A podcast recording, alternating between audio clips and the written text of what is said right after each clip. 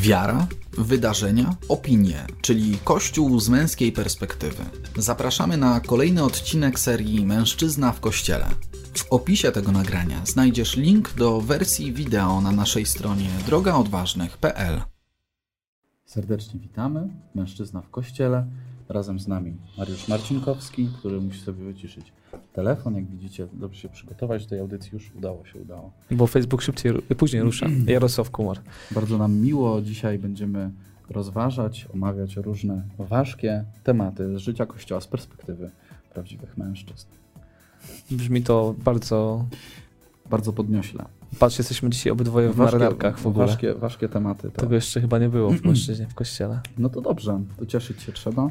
Znaczy rozwijamy się również o, odzieżowo, ale o odzieży dzisiaj Nie będzie. nie będzie. Dziś takie bolesne dni w kościele. Chociaż był taki Są motyw y, takich różnych ornatów, jako takiej mody też kiedyś, pamiętasz? Nawet z Kielc taki ksiądz był projektant. Był, tak, tak. No ale Był. rzeczywiście dzisiaj nie będziemy tego tematu poruszać. Jak ktoś bardzo się interesuje modą, to o może ornatach innym razem. wyszło. Bolesne dni, to chciałem od tych bolesnych dni zacząć, bo wczoraj pod, podwyższenie Krzyża Świętego mieliśmy święto, a dzisiaj wspomnienie, obowiązkowe wspomnienie i też nawet czytania w liturgii mamy specjalnie tego wspomnienia dostosowane, co się też rzadko zdarza. Wspomnienie Matki Bożej bolesnej, więc przypominamy sobie ten taki bolesny wymiar krzyża. Za chwilę trochę powiemy też o pewnych konkretach, które się dzieją na świecie, w których, e, gdzie ludzie, którzy doświadczają prześladowań, mogą się e, odnaleźć z pewnością w tym wspomnieniu, w tym obrazie Matki Bożej właśnie, która e, też cierpi, też jest męczennicą w tym dzisiejszym dniu, tak możemy to określić? No dzisiejsze czytanie, Ewangelia właściwie, Mhm.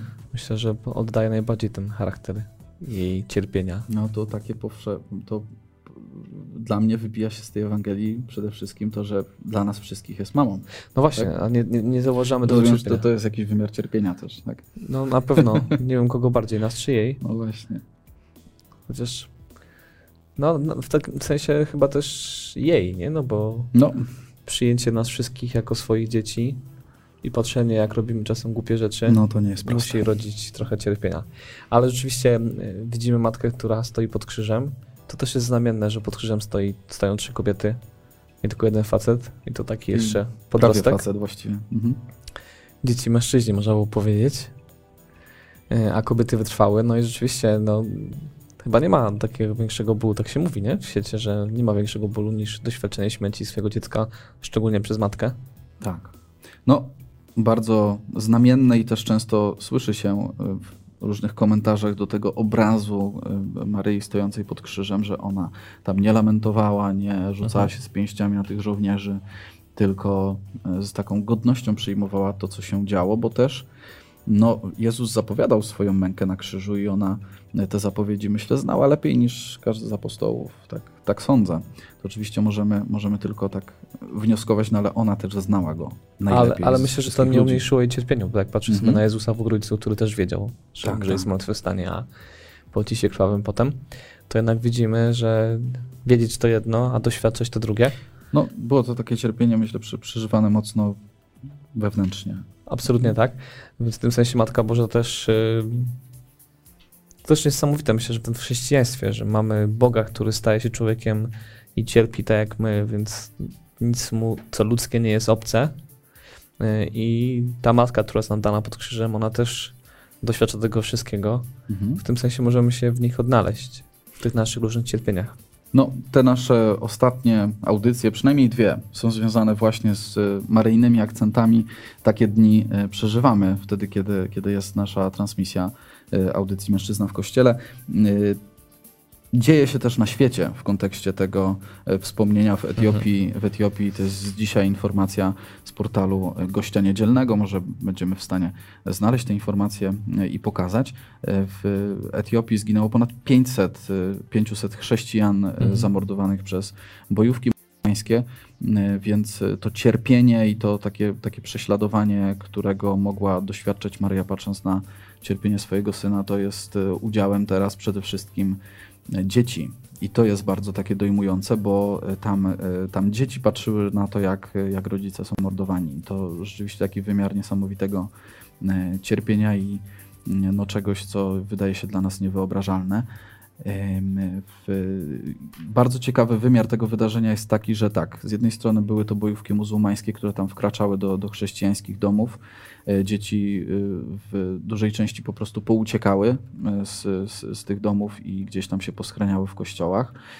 Natomiast te rodziny często były przez z kolei innych muzułmanów, których, sąsiadów muzułmańskich bronione mhm. z narażeniem życia przez nich, więc sytuacja jest, jest złożona i myślę, że taka właśnie nie zero-jedynkowa. Nie? Z jednej strony duże cierpienie, z drugiej strony no, nie możemy y, na podstawie takiego wydarzenia patrzeć na na muzułmanów, którzy tutaj są e, sprawcami, jako na e, całościowo religię, która jest e, po prostu nam wroga, absolutnie. No, mamy wiele miejsc na świecie, w którym chrześcijanie i muzułmanie z sobą współistnieją od wieków i, i dobrze się mają w tej społeczności. Mhm.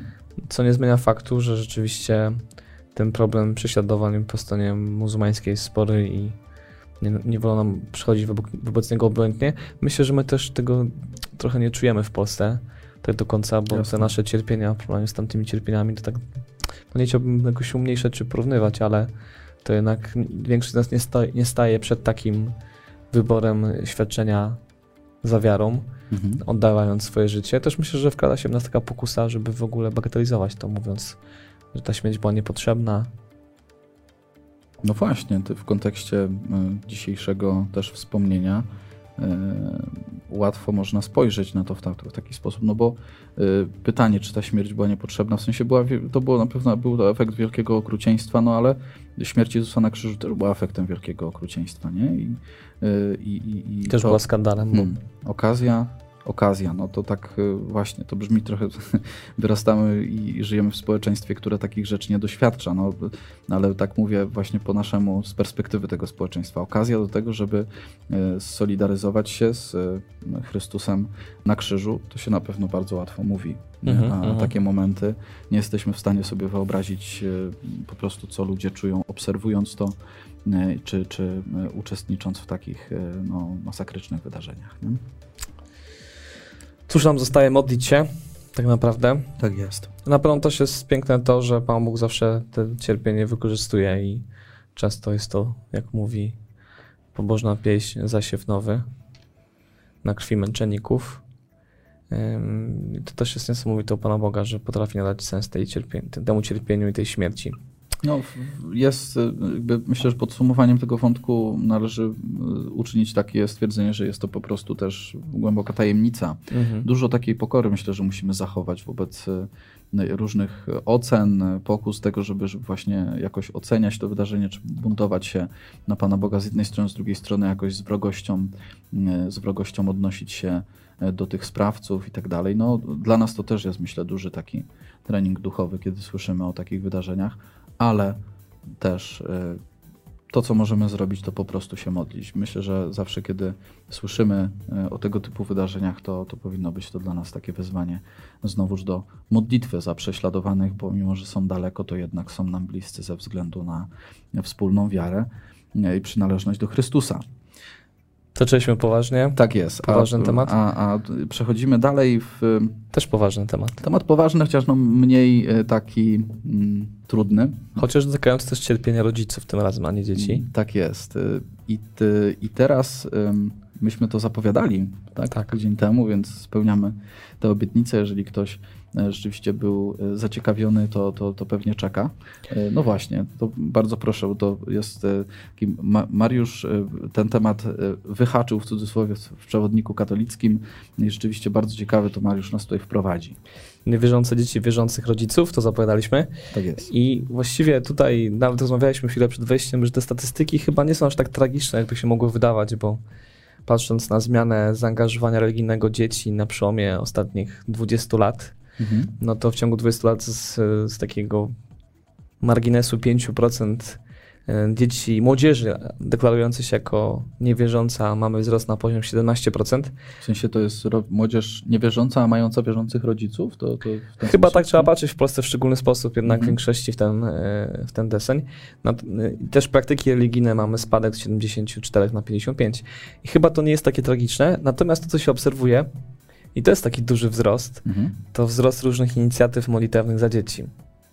rodziców, którzy proszą o nawrócenie swoich dzieci. Wszystko już zrobili, pozostało się modlić, tak? No pytanie, czy wszystko zrobili. Pytanie. To jest bardzo Mhm. ważne pytanie, natomiast y, kapłani, duszpasterze obserwują wzrost zaangażowania takiego duszpasterstwa skierowanego do rodziców, którzy przychodzą w pielgrzymkach prosić o nawrócenie dzieci, czy proszą kapłanów, czy spowiadają się podczas spowiedzi, proszą jakąś poradę, co zrobić, bo ich dzieci stają się niewierzące przez to, że są zanurzeni w tym laickim środowisku, które ich przekonuje do innego stylu życia.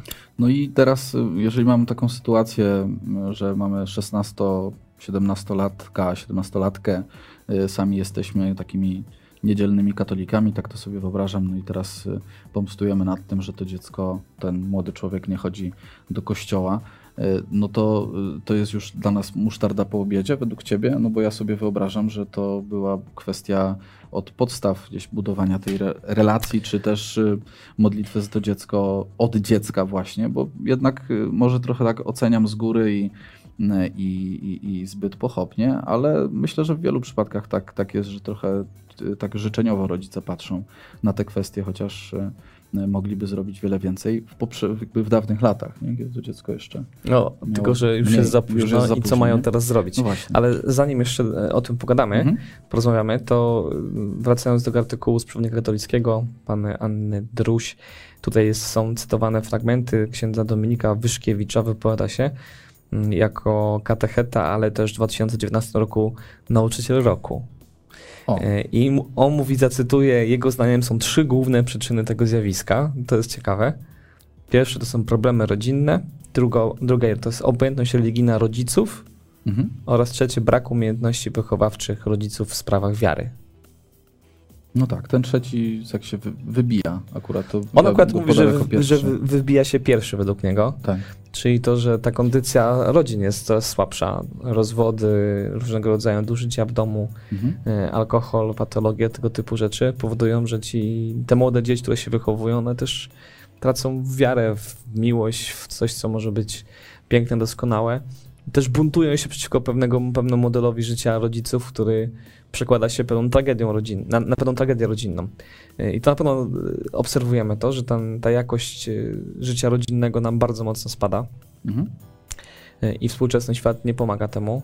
Ilość rozwodów, rozpadów małżeństw rzeczywiście generuje. Ja pamiętam, jak sam uczyłem katechezy, to rzeczywiście obserwowałem wzrost coraz większy dzieci z rozbitych Mhm. domów. Tak. I na pewno to wpływa też na to, że te dzieci jakby tracą wiarę albo nie wierzą w wiarę swoich rodziców. Więc ja bym tego problemu nie bagatelizował, bo on rzeczywiście narasta.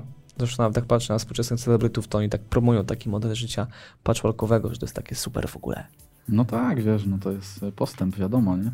No, mamy obydwaj y, dzieci w przedszkolu i w szkole Katolickim. również, katolickim i tam też da się zaobserwować, że nie, nie wszystkie dzieciaki mają tatę, nie wszystkie mają mamę, nie zawsze to jest spowodowane śmiercią któregoś Mhm, rodzica, nie? I, i, i, czy, że nazwiska rodziców, opiekunów się ze sobą Różnią. różnią, nie? Mhm. Bo to, to, to gdzieś tam y, też widać i no i nawet właśnie w katolickiej placówce to jest widoczne, co, co mówić o e, świeckich, więc rzeczywiście to tak da się zauważyć e, gołym okiem.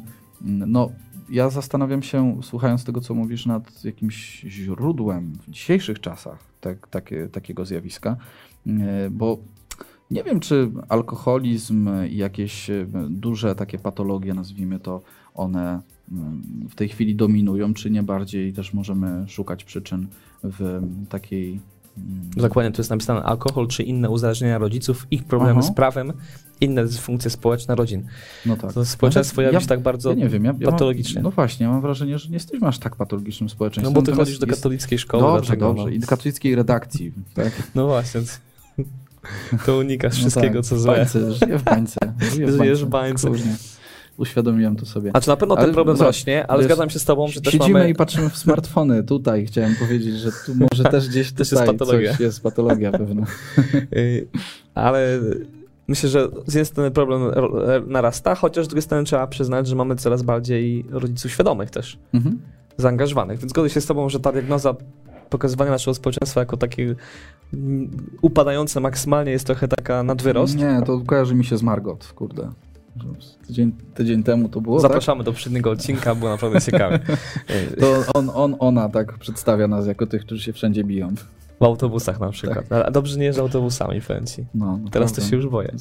Ale zostawmy na przykład, wracając tutaj, okej, okay, mamy ten problem oczywiście jakoś tam rodzinny, mamy ten problem, o którym ty mówiłeś, że, mm, że my też często jako rodzice próbujemy tą wiarę wymusić na dzieciach. Szczególnie jeśli wcześniej nie było, nie było praktyk w domu, nie było wspólnej modlitwy w domu, nie było takiego życia naturalnego wiarą, bo myślę, że to też jest dzisiaj problem, że y, rodzice dzisiaj, którzy pracują intensywnie y, w tym tłoku zarabiania na, na pieniądze, po prostu nie mają czasu na wychowanie dzieci. To we wszystkich tak. obszarach i również w tym obszarze religijnym, zrzucając odpowiedzialność na szkołę za takie tak, wychowanie. Znaczy, wiesz, nawet jeżeli dzieci widzą e, u rodziców takie, powiedzmy, śladowe praktyki religijne, czy chodzenie co, co niedziela do kościoła i im się to rozjeżdża, nie? No w sensie dzieci są genialnymi obserwatorami i one widzą, że rodzic ok, coś tam praktykuje, no ale nie żyje tym kompletnie na co dzień. I tu się nie? pojawia ważny aspekt, no dobra, ale może on nie potrafi tego robić, brak mhm. umiejętności mm -hmm. wychowawczych tak, rodziców. To jest ta trzecia kwestia. I to -hmm. jest też bardzo ciekawe zjawisko, ja to doskonale rozumiem. Myślę, że młodzi rodzice. Wiesz, ja to rozumiem ze swojego doświadczenia. No to mi chodzi, no. że tak naprawdę spotykasz się nagle z nowym człowiekiem, małym. Tak, tak. I język, z którym gadasz z żoną, nie jest najlepszym językiem, z którym możesz z nim gadać. Zdecydowanie. Prawda? I nagle się okazuje, że rzeczywiście masz pewien brak. Tak? I niektórzy mają jakiś tam temperament, nadrabiają pewnymi rzeczami, ale to oznacza też, że ja potrzebuję środowiska, ludzi, którzy mi pomogą, którzy mi podpowiedzą. Tak jest potrzebuje też czasem może pójść na jakiś kurs. Nauczyć się czytać książkę. mówić o wierze prostymi słowami, w sensie tak, żeby dziecko to I to też jest fajny dotrzeć, wniosek nie? tutaj, bo... A nawet nie tylko słowami, tak swoją drogą, nie? No, no bo to czynami. myślę, że to jest... Wiesz, czynami, ale w ogóle jakby pewną animacją. My tak z, ostatnio z żoną w niedzielę, przedwczoraj usiedliśmy z dziećmi. Pierwsze doświadczenie to było ciężko w ogóle, bo to pierwszy raz od dłuższego czasu. Usiedliśmy z dziećmi z niedzielną Ewangelią, Y, tak chcieliśmy, żebyśmy wszyscy razem usiedli sobie na dywanie, na kokardkę, tak jak w przedszkolu y, i, i żebyśmy porozmawiali o tej Ewangelii. I to było okej, okay, coś zostało na pewno w główkach, natomiast było to trudne doświadczenie nawet czysto organizacyjnie. Zauważyliśmy, że jednak te dzieci są przebodźcowane i w pewnym momencie, kiedy mają tak usiąść na spokojnie w domu, w przedszkolu to pewnie jest łatwiej, to już tu u źródła się jakby widać pewne problemy i jeżeli w tym momencie im nie zaradzimy, no to później to już nam się wymknie spod kontroli. Nie? No właśnie, z problemów jest dużo, warto się inspirować, szukać e, różnych ciekawych rozwiązań też u, w tym środowisku, w którym żyjemy. Pytanie, w jakim środowisku żyjemy. No to jest, to jest ważny aspekt. Myślę, że też tutaj jest to problemem, że my to też jest fajnie pokazane, że my dzisiaj w szkole mamy katechizację, a nie mamy ewangelizacji. Tak jest. Że jednak ci młodzi ludzie spotykają się ciągle z jakąś doktryną, która w ich poczuciu, też jest teza w tym w artykule, z którą się zgadzam, w ich poczuciu, w poczuciu tego młodego człowieka, który wkracza w nowy świat, jest oderwana od rzeczywistości, no bo od jego rzeczywistości. Gdybyś miał pisać od nowa, na przykład spadłoby to tylko na twoje barki, program nauczania religii w szkołach, to co zaczynamy od kerygmatu po prostu? Jak, jak to zrobić? No to jest bardzo trudne pytanie. Ja myślę, że najważniejsze jest to, żeby te podręczniki pisali praktycy, mhm. a nie teoretycy. Jest dużo dobrych podręczników do katechizacji. Ja mam takie wspomnienia akurat, jak uczyłem, że tak 60% tematów w podręczniku było super. Mhm. I naprawdę bardzo fajnie opracowanych, część nietrafionych, no ale to też jest kwestia mm, doskonalenia tego narzędzia. Ale chodzi chyba w ogóle o same podejście do tego. To, to, no tak. Ten nauczyciel roków, a nie mówi o tym, że. A nie nauczyciel, jakiś inny katecheta. W tym artykule mówi o tym, że, że jak spotyka młodych ludzi, których uczył po latach, mhm. to oni najbardziej pamiętają jakieś historie z jego życia. No tak. Nie? Czyli i tak sobie myślę, że. problem generalnie, myślę, kapłanów, którzy, którym ciężko jest mówić o sobie. No to, to był akurat świecki, ale... To jest świecki, tak? Akurat był świecki, ale... Aha, okay. to, już teza... mniej, to już mniej się dziwię. Okay. Myślałem, że to ksiądz. Ale nie, ale on właśnie się dzielił tym, że mówił i że to było No fajne. dobrze, dobrze. Wydaje mi się, że no, może świeckim być y, pod tym kątem łatwiej, może czasami trudniej. Nie wiem, zależy to pewnie od, od charakteru, ale, ale to taki generalny, generalny problem, myślę, wśród ludzi, nazwijmy to ogólnie po studiach katechetycznych, czy, czy takich właśnie teologicznych, którzy gdzieś tam mają służyć ludziom, że rzeczywiście może, nie wiem, czy ich się tego nie uczy, nie, nie, nie, nie studiowałem nigdy teologii, ale ale po prostu y, nawet na, na kazaniach w kościele trudno jest spotkać historię z życia, nie? w sensie z własnego życia, tego, który mówi. To zawsze najbardziej uruchamia wyobraźnię i tak przykuwa jednak uwagę, nie? No tak, tak. W tym sensie papież Franciszek, którego dzisiaj pewnie dojdziemy jeszcze, Tak jest. to jest papież bliskości i tutaj tej bliskości nam brakuje. No, o Takiej tej bliskości będziemy mówić. No, będziemy mówić.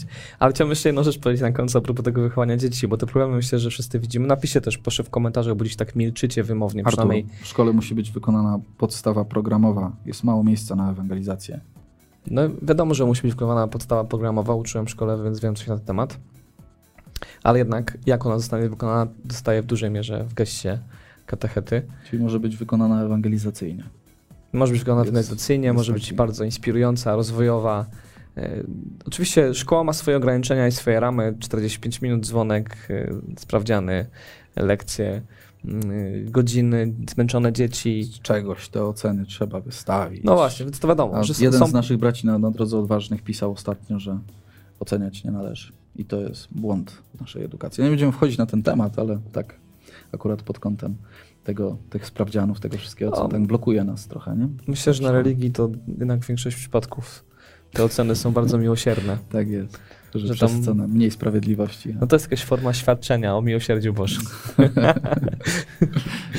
A Michał też coś o tym wie. No właśnie, wszyscy wspominamy swoją katechezę. Natomiast rzeczywiście mamy coraz mniej dzieci na katechezie i to w dużych miastach widać bardzo mocno. W Warszawie to są już takie skala czasami przekraczająca 50% mm, y, klasy. Mhm. To bardzo dużo. Tracimy ich. Tracimy ich i właściwie pewnie jeden z nielicznych kontaktów, które z nim mamy. Ja ostatnio słuchałem em, biskupa Edwarda Dajczaka, dobrze Mhm. pamiętam nazwisko? Tak. Y, czy imię, imię, przepraszam. Edward, nazwisko, tak. Edward Dajczak. Tak, y, to biskup z Pomorza i który y, mówił do księży akurat w archidiecezji łódzkiej, to było spotkanie, był zaproszony i właśnie mówił o tych, o tych tematach. Polecam wam, to nie, nie będę jakoś tam referował, ale polecam wam serdecznie tą, tą prelekcję bardzo ciekawą na temat właśnie tego, jak do, tego, że właśnie ich tracimy. Tracimy ty, tych ludzi, tracimy gdzieś tam przy przygotowaniu też do, do bierzmowania, w kontekście przygotowania i do komunii, i do bierzmowania. Biskup Edward ma bardzo dobre, myślę, wnioski i takie bardzo szerokie, świeże spojrzenie na te sprawy. Ale ja bym chciał jeszcze postawić jedną diagnozę tego problemu młodych ludzi, który jest. Ostatnio mnie bardzo inspiruje ta diagnoza. Mhm. My jednak dzisiaj w kościele trochę przespaliśmy bardzo ważny temat, który dzisiaj nam się wyskakuje nam ze wszystkich stron, nawet wyskoczy na koniec z Franciszka, Mhm. jak się okazuje, czyli temat naszej seksualności, naszych pragnień.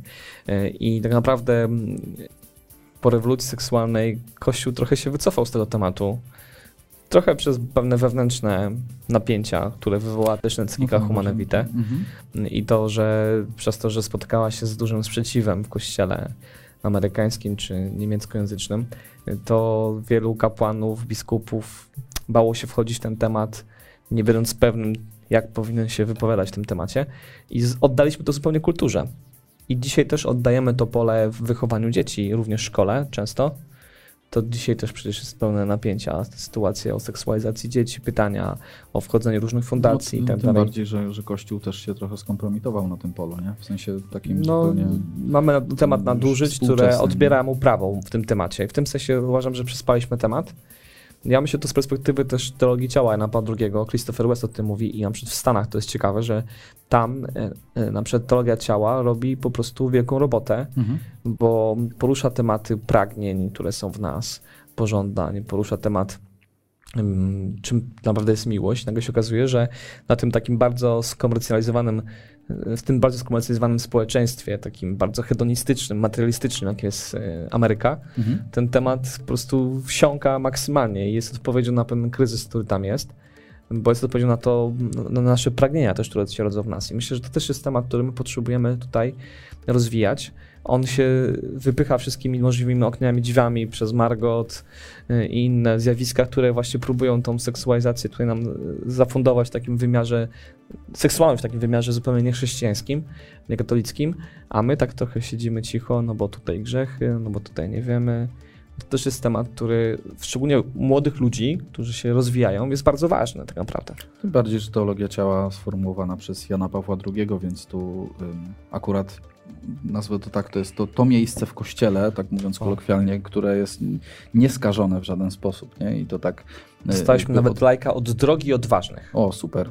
Także To jeden, od, z naszych, od całej społeczności. jeden z naszych moderatorów może się zgłosić po nagrodę niespodziankę po, po programie, bo akurat go poszukujemy od dłuższego czasu. Więc e, drogi przyjacielu z naszej redakcji, który Bardzo ci dziękuję. Tak, zapraszamy, zapraszamy po audycji. mamy cię. Napiszcie komentarze, co ty myślicie. E, Dawid pisze, miejsca na ewangelizację w szkole jest wiele, znam wielu nauczycieli. Mhm. Przemek, ja kiepsko wspominam katechezy w szkole podstawowej i średniej, nie trafiłem chyba na katechetów z powołania.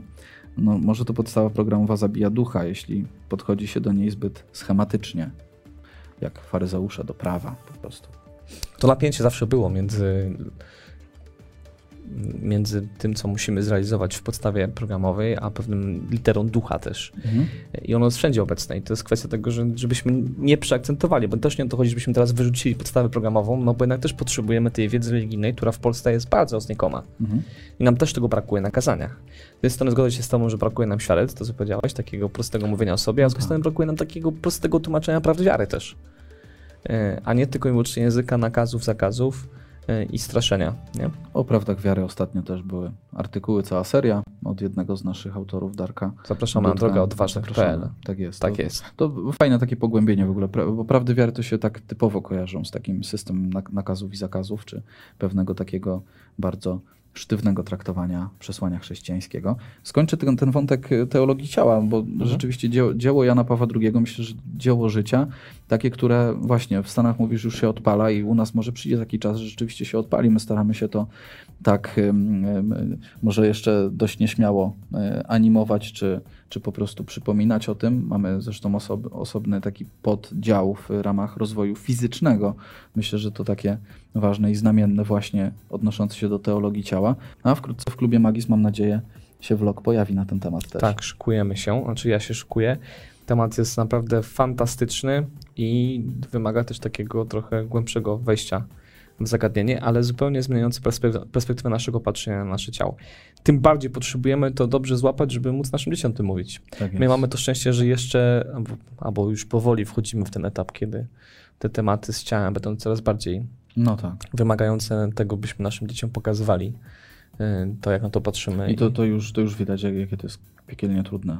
Przepraszam za ten epitet taki, ale no naprawdę. Folgu Jarosław. trudne, bardzo. Rzeczywiście tru, tru, tru, trudny temat, znaczy do, do przejścia oczywiście, nie? Ale, ale taki, y, że trzeba się mocno umysłowo na, nagimnastykować. Dobra.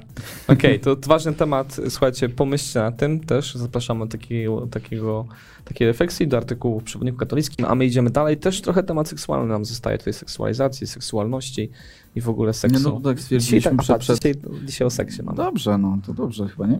W, bo to takie tematy, które wszystkich interesują. Także dzisiaj interesujące No dobrze. Będzie się dobrze roznosić w sieci? No, nie wiem, jak później dobry opis stworzymy to.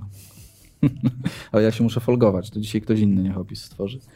Y, y, tak, to temat y, papieża Franciszka, który, który w temacie seksualnym się wypowiedział ostatnio w książce, która się ukazała.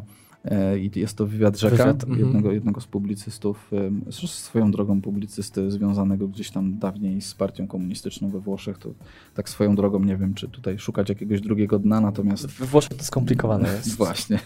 Tam Ale- są tak powiązani, że... E, Ale tak, ale Ojciec Święty udzielił tutaj y, obszernego wywiadu właśnie w formie książki wydanego. E, Portal o2.pl, który już widzimy zdaje się na e, ekranie, albo za chwilę będziemy widzieć, chyba już widzimy. e, Przytoczył te wy- wypowiedzi papieża Franciszka z tej, z tej akurat rozmowy e, do, dotyczą, dotyczące e, seksu pozamałżeńskiego, no tak możemy to Mhm. e, myślę, generalnie ująć. Ja zacytuję, bo tak trudno mi będzie, myślę, to tak zrelacjonować po prostu swoimi słowami, więc uwaga. E, Papież mówi tak, przyjemność pochodzi bezpośrednio od Boga. Nie jest ani katolicka, ani chrześcijańska, ani żadna inna, jest po prostu boska. Przyjemność z jedzenia ma na celu utrzymanie zdrowia poprzez jedzenie, tak samo jako, tak samo jako przyjemność z seksu ma na celu e, upiększenie miłości i zagwarantowanie przetrwania gatunku. Obie te przyjemności pochodzą od Boga, przyznał papież. Pełna zgoda.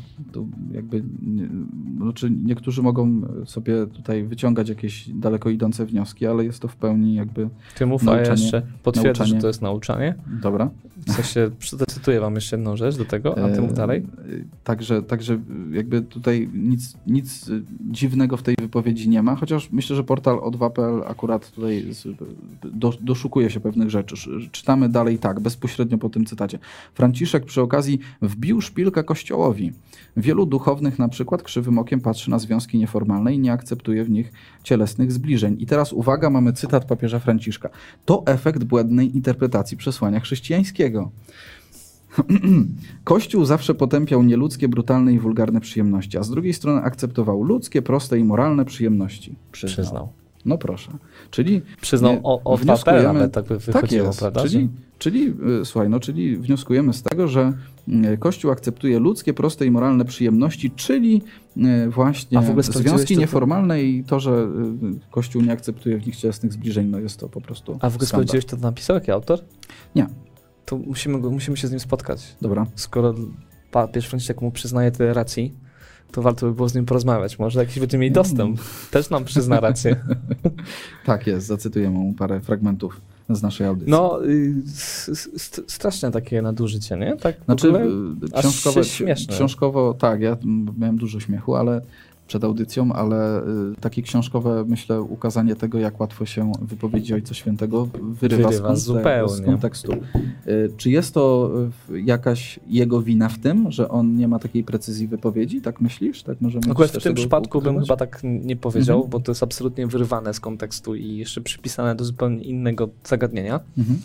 Szczególnie, że I to, nauczanie jest tak mi... Niesamowite jest to, że, przepraszam, to się rozniosło w sieci dość mocno. W sensie nagle pojawiła się, pojawiła się taka y, szeroko idąca informacja, że Ojciec Święty Franciszek godzi się na seks Ale pozamałżeński. słuchaj, bo ty dzisiaj postawiłeś taką bardzo pozytywną tezę, żebyśmy patrzyli na świat i naszą kondycję rodzin bardziej pozytywnie niż negatywnie. Tak? Kiedy tak postawiłem? No powiedziałeś, żebyśmy nie, patrzyli tylko na alkoholizm i rozpady małżeństw, tylko żebyśmy No, widzieli szerzej. No dobrze. Ale ja też taką pozytywną te, te, tezę postawię wobec autora tego tekstu Mhm. z O2. Ja podejrzewam, że to jest kwestia tego po prostu jego mm, bardzo niskiego poziomu wiedzy religijnej. On tak to czytał, to tam nie było żadnych złych intencji. On to po prostu wziął, przeczytał, pewnie akurat ten fragment mu się otworzył, bo tak pewnie długa, długa książka. Przeglądał, przeglądał. O, I jest coś bas, seksie. jest. Bas, jest. Super. No i idealnie mu to zapasowało. A swoją drogą, jak czytałeś mi tą wypowiedź Franciszka, Mhm. zacząłem szukać teraz, a nie będę szukał, no to pachnie mi takim czystym Benedyktem XVI. Caritas Deus est encyklika. Pierwsza encyklika. Yy, warto zobaczyć, bo tam właśnie o tym, że przyjemność jest tylko i wyłącznie boska właściwie, a, a nie chrześcijańska czy A katolicka. to się, zobacz, tak łatwo przeciwstawia jednak jednego To Benedykt. XVI pisze w Caritas Deus est. Yy, Zachęcam do lektury, bo lektura jest fantastyczna i w ogóle mm, to niesamowite, że ten taki właśnie Benedykt XVI, który tak jest wyobrażany jako taki Twardy teolog. twardy, nieprzejednany, e, pisze takie rzeczy o Bożej miłości. Fantastyczna rzecz. W tym sensie absolutnie Franciszek e, wcelowuje się w tą, tą narrację encykliki, a nasz kochany autor z O2, bardzo serdecznie pozdrawiamy tą redakcję, e, po prostu mm, Robi sobie z nas jaja. Za przeproszeniem. albo z Franciszka.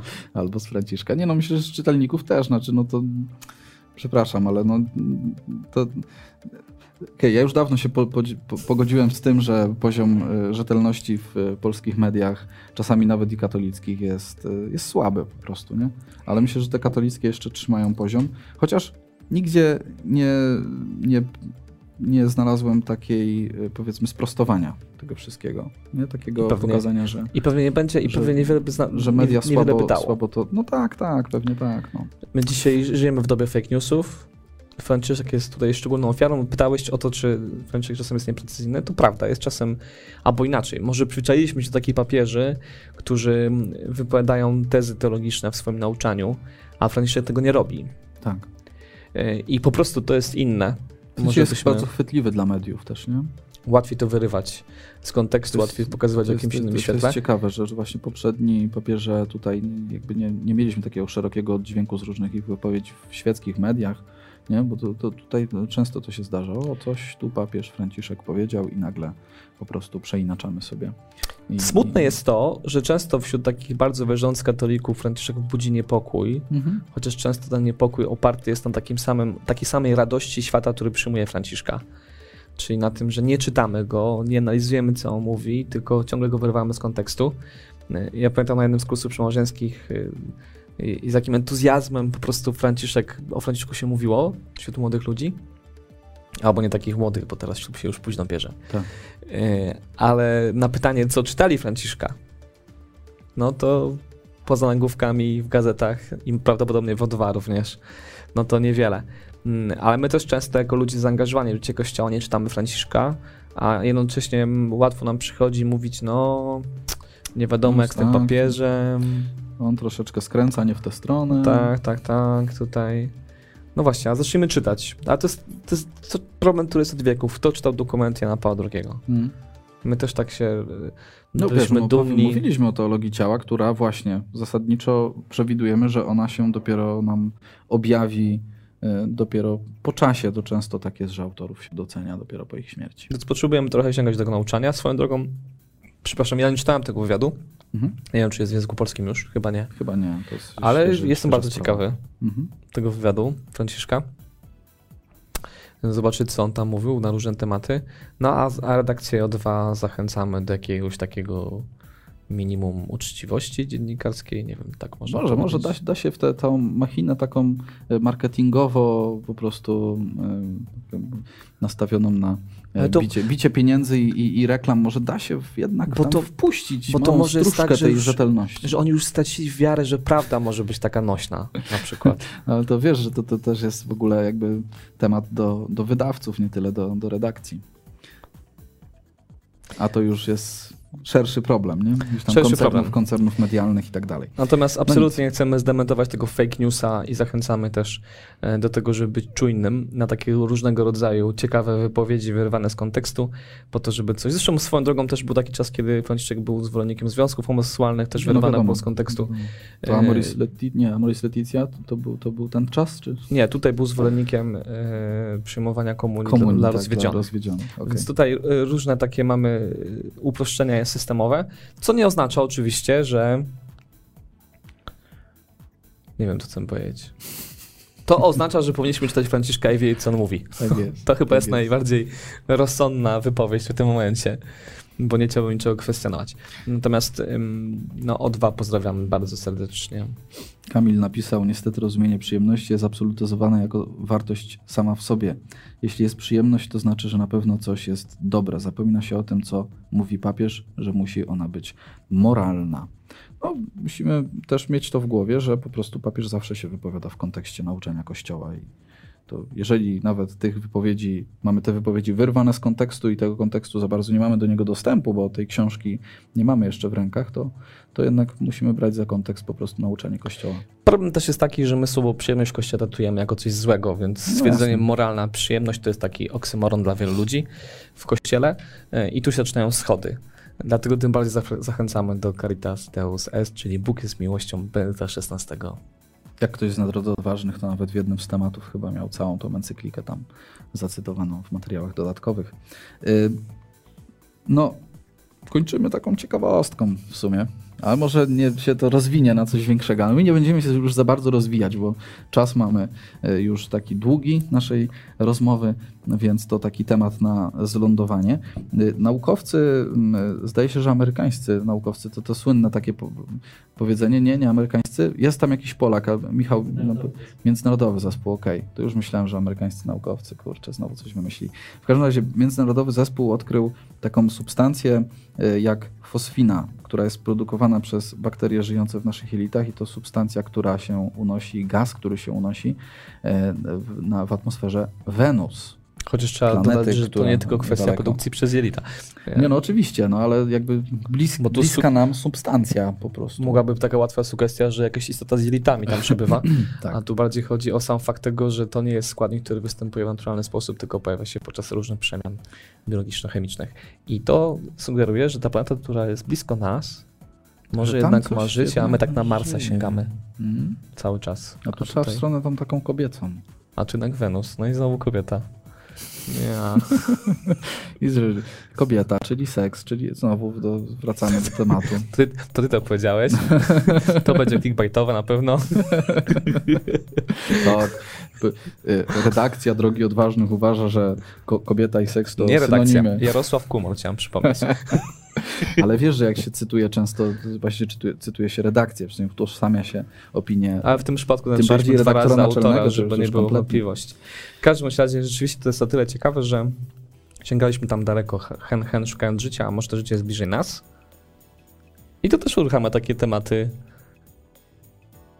No właśnie, no, no, różne, tylko Kościół, różne, różne. uprościmy i spłycimy, bo to ma być temat na zlądowanie, czy Kościół dopuszcza istnienie ufolutków. Nie zaprzecza temu. Tak jest. Ufolutki to oczywiście no tak, takie określenie mocno, myślę, takie filmowe, komercyjne, ale, ale właśnie życie pozaziemskie w sensie nie zaprzecza, nie, nie potwierdza, tak? Rozumiem, że Nie No jest to- to przedmiotem. tak jest. No, to Ani też takie, przedmiotem. takie świadectwo tego, że Kościół może się wypowiedzieć na ten temat, kiedy rzeczywiście nauka się jednoznacznie będzie w stanie Ale. Nie? patrząc na Boga, który jest takim wielkim dawcą życia, ja bym nie wykluczał życia gdzie indziej. A czemu Ostatnio, nie? kto, pewnie znacie Mikołaja Kapustę, który jest jednym z takich e, bardziej znanych vlogerów katolickich. Dużo o Słowie Bożym na jego kanale, ale też właśnie w jednym z Q&A'ów, takich biblijnych chyba nawet, ktoś zadał pytanie właśnie o to życie pozaziemskie. No i on użył tam takiego stwierdzenia, że przecież niewykluczone, że właśnie e, Jezus e, mógł przyjść też na inną planetę i tam się objawić i, zbawić tych ludzi, czy to życie, które tam się znajduje. Trudno to tak określić, nie wiemy. Tak daleko Jak bym to? nie poszedł już y, w interpretacjach. Tak, tak. rodzina- Było, to, było to odważne, ale Rodzina Ale no tak dużo, dużo różnych komplikacji teologicznych. Natomiast rzeczywiście sam fakt istnienia życia jak najbardziej tak. Czemuż by nie? mhm. No to jest ciekawe, świat jest, świat jest przeogromny. To jest to odkrywać tutaj e, za naszym biurkiem m, wydawcy dzisiaj Michał Ziółkowski, który jest fanatykiem kosmosu i, on dzisiaj po prostu czekał na ten fragment. Właściwie najlepiej by było, jakby on tu usiadł zamiast no właśnie, by opowiadał tym- trochę. No właśnie, może następnym razem Michał się przygotuje i trochę opowie. Słuchajcie, może następnym razem musimy zrobić w końcu taką przerwę i w, tej przerwie będziemy zmieniać y, uczestników. Będzie A, to będzie ciekawie, taki nie? blok, blok naukowo, coś tam, coś tam. Jeśli Wam się podoba koncepcja takiego bloku ciekawostek naukowych, albo vloga ciekawostek naukowych, które mógłby przygotować Michał Ziółkowski, to łapki w górę teraz lecą na Facebooku i na YouTubie. Yy, Prosimy tylko, żeby nasz moderator Drogi Odważnych łapek nie podnosił, yy, a poza tym wszyscy inni podnoście łapki, yy, żebyśmy nie naliczyli fałszywych głosów. Tak Więc jest. jeśli chcielibyście taki kącik naukowy, to, to Michał, który rzeczywiście jest pasjonatem gwiazd, nie tylko robi im zdjęcia, ale się nimi interesuje, mógłby coś przygotować, nawet takiego jednorazowego, żeby zaspokoić nasze ciekawości, bo my tak, ja czuję, że jesteśmy niekompetentni w tym temacie Wenus. Nie, no oczywiście, no wiesz, no. Nie chciałbym tego tematu zbyt bardzo tak, wiesz, nie docenić. Zajmujemy po prostu mężczyznami w kościele. A jednak nie nasz na moderator Wenus. podniósł kilka razy. Patrz, podnosi. Znajdziemy cię. Znajdziemy cię. Już nie będziesz Tak, moderatorem. Takie, takie przesłanie. Okej, słuchajcie kochani, no, ko, ko, kochani i kochane, żegnamy się. 10.52 na naszym zegarze, grubo przesadziliśmy, ale były takie szumne zapowiedzi tutaj na off, y, o- na off-topie, w sensie na poza anteną, y, że... będzie krótko i na temat. Krótko i na temat, także było krótko i na temat. W ciągu tam 50 minut się wyrobiliśmy, może nie całych. Dziękuję Wam serdecznie dzisiaj za uwagę, za obecność, za wysłuchanie i no i co, w środę widzimy się za tydzień. jeszcze raz? Wtorek. o stałej We porze. wtorek, we wtorek, za tydzień. My, Ja a, już myślami jestem. a jutro, jutro będzie trening. Tak jest. Zaczynamy od rozwoju fizycznego o 6.30. Zapraszamy. Zwłaszcza, że będzie otwarty, więc każdy może pooglądać jutro, zobaczyć jak to wygląda. Ale o 8, no właśnie, bo tak powiedziałeś 6.30 to będzie po- poranek magii. Poranek magii, są Ale, ale my, my jako redakcja jutro też zaczynamy dzień od treningu o 8.30 z kolei. I to też będzie można zobaczyć w poniedziałek. Tak jest. Kto jest w klubie sportowym odważnych, To to będzie film z naszym udziałem. zapraszamy. Na razie jest y, bardzo trudny film ze mną, ale to nic. Pozdrawiam tak, Was bardzo tak. serdecznie, dziękujemy za uwagę, że wytrwaliście do końca. Jarosław Kumor No, Mariusz Marcinkowski. z Bogiem, do zobaczenia. Bogiem. Słuchałeś odcinka serii Mężczyzna w Kościele. Jeśli chcesz nas poznać bliżej, zapraszamy na drogaodważnych.pl.